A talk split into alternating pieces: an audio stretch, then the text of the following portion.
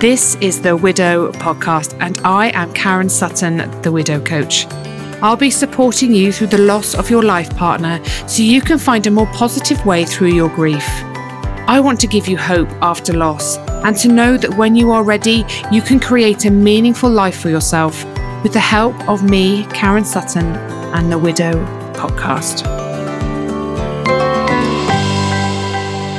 Hello and welcome back. Thank you so much for joining me again on the Widow Podcast. It's lovely to have you here.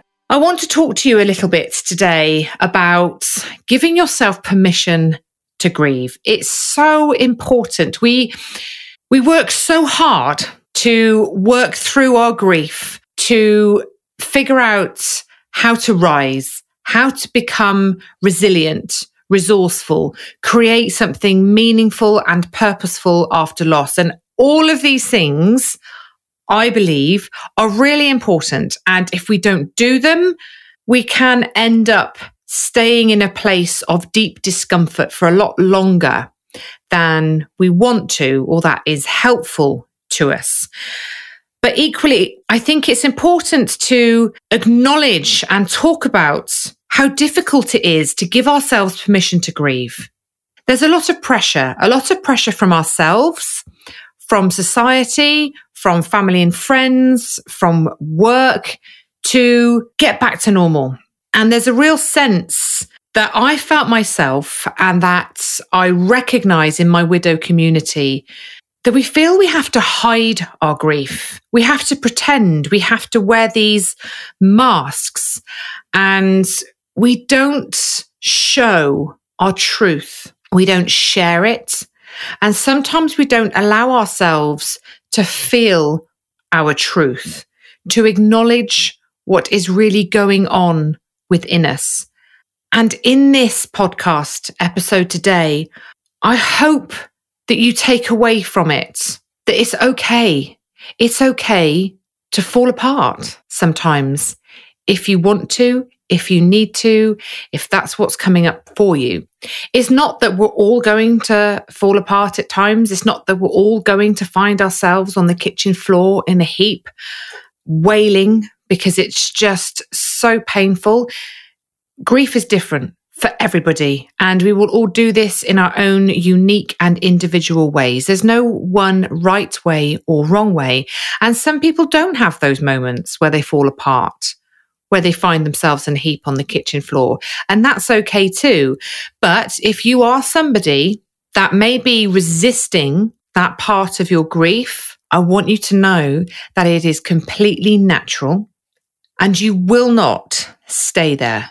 There's a lot of resistance to allowing ourselves to really grieve and feel everything that we're feeling because we're worried it's going to suck us up. We're worried it's going to keep us in a very dark place for a very long time.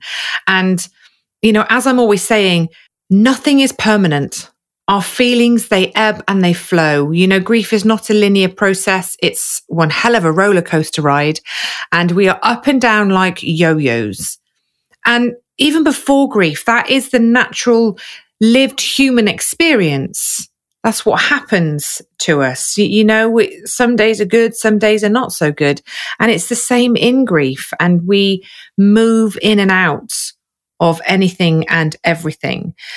But I'm hoping that you allow yourselves to drop those masks, to stop pretending and allow what is to be, which is hard because when we show sadness to people, maybe we cry, maybe we talk openly and expressively, it does make people feel quite uncomfortable. We we do live in a society of, you know, don't be sad, don't cry, it's going to be okay, don't get angry, it's not good to get angry and and sometimes that it can feel like there's a lot of shame around certain feelings and emotions and that's really hard for us.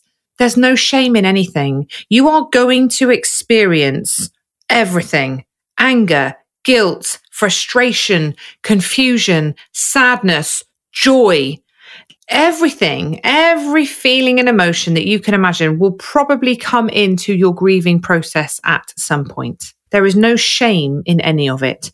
There may even be moments of excitement about something. And that can feel so wrong. You may feel angry at your friends because they get to go home and, and be with their, their person, their partner.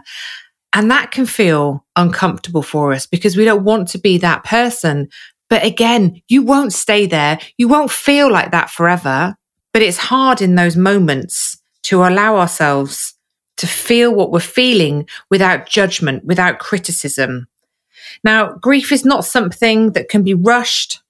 It cannot be ignored and it cannot be avoided. We try, we try because it's hard. But in order to heal from a loss and move forward, we must allow ourselves to grieve fully, to feel it all. It's not a problem to be solved. We don't need to find ways of fixing us. It's something that we learn to live with, and it's something that we learn to live alongside for the rest of our lives. But we do learn how to carry it more lightly, more peacefully but it becomes a lifelong companion. It's there, and sometimes it sits really heavy. But this experience, this life changing experience, affects everything and it changes you. It changes everything around you. And navigating all of these changes, all of these secondary losses are just so difficult. And, and there are times when we we'll try to avoid it. We will try to to numb it maybe with with alcohol. We will distract ourselves with spending, with work, with with social media, with anything apart from allowing ourselves to feel the grief, sit with the grief, get comfortable with the uncomfortable. And it's also hard because I think there's an expectation that yes, in the early days of of someone's loss, Society may deem those early days to be six months. I believe that those early days of losing a life partner are two years, but society doesn't have that same belief system. So often, so many widows and widowers find that after the first year, like it's okay, they've they've got through a year. Like my work here is done. They're all right. They're functioning. They've got over the worst of it, and and life's going to start getting back to normal. That's not how it is. That's not how it is. And we don't tell people that all the time. Sometimes, and there may be people that you share that with.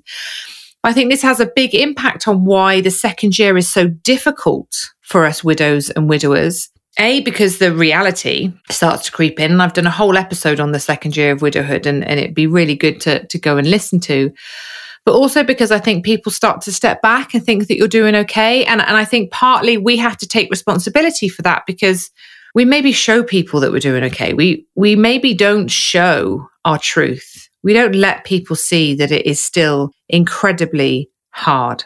And it feels like we're not getting anywhere because again, I've done an episode on this on, on kind of feeling stuck and it's not so much that you're stuck in grief. It can feel like that, but it's often because you're not moving at a pace in your grief that you deem to be acceptable. And we often expect ourselves to be further on than we actually are. We expect ourselves to be doing better. And that's partly because society does. So we take on that belief system for ourselves.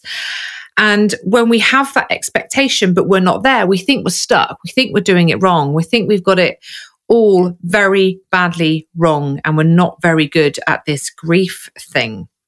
But that's not the case. That's not the case at all.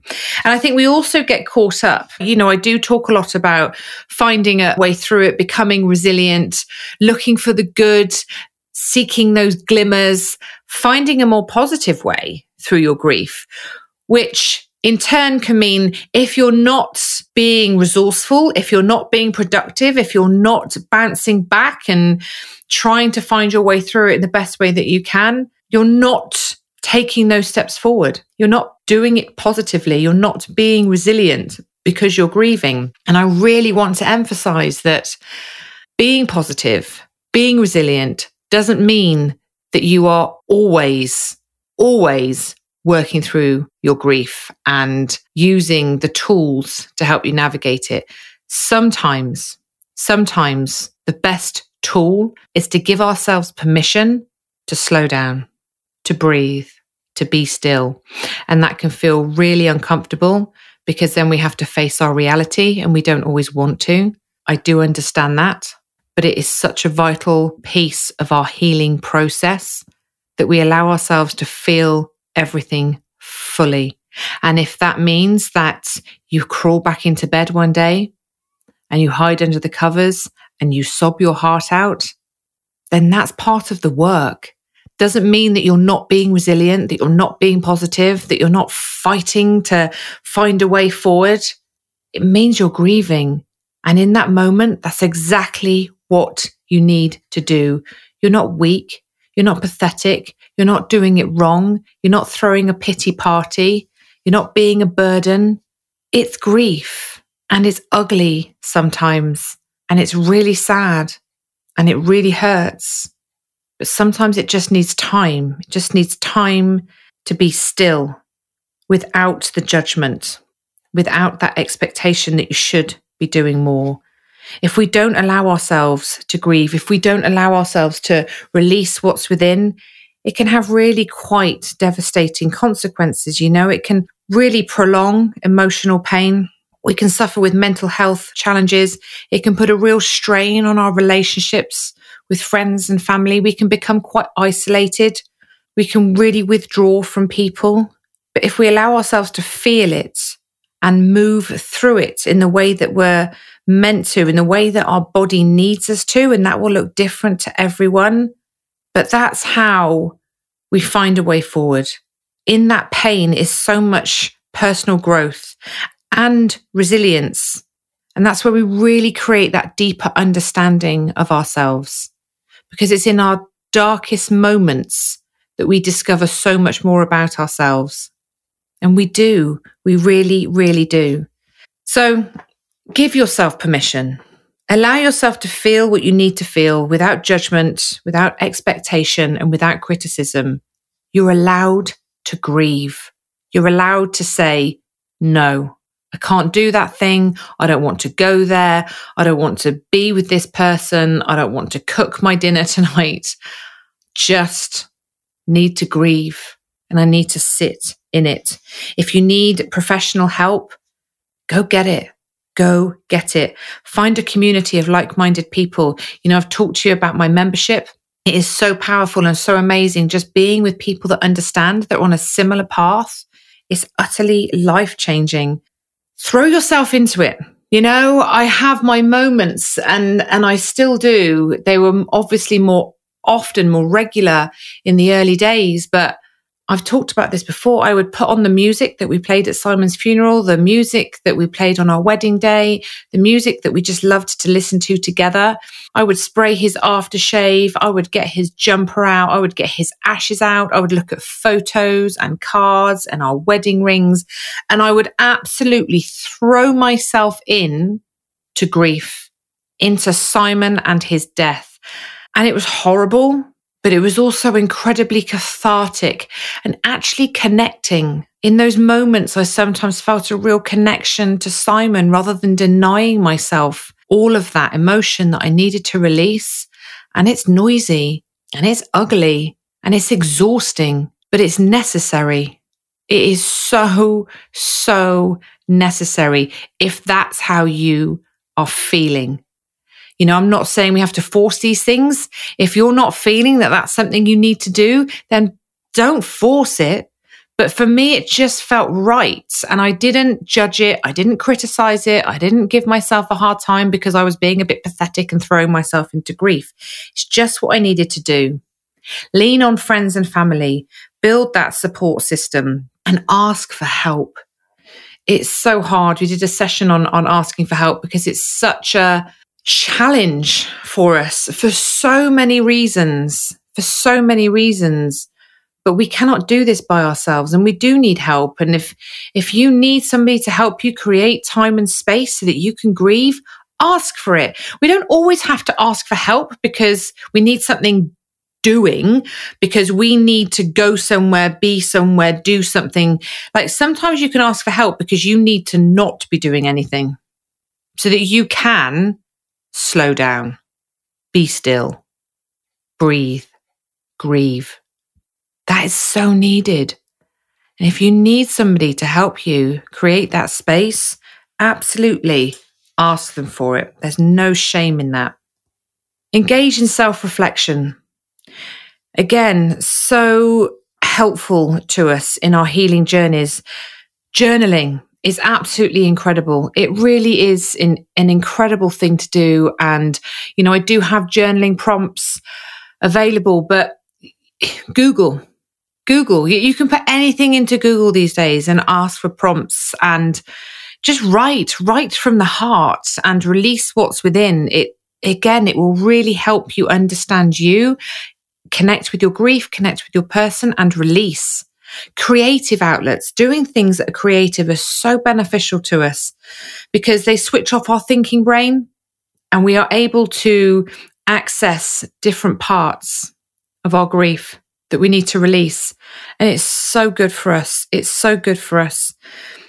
So please, you know, wherever you are in your journey, whether you are newly bereaved or maybe you're a few years in now and you are placing an expectation on yourself, you have a belief system that makes you think that you can't grieve in the way that you need to grieve, that you can't allow yourself to go there, question that. Ask yourself the question Is that really helping me in my grieving process because your body will guide you. It will absolutely tell you what it is that you need to do to help you get to that next step. And I want you to listen.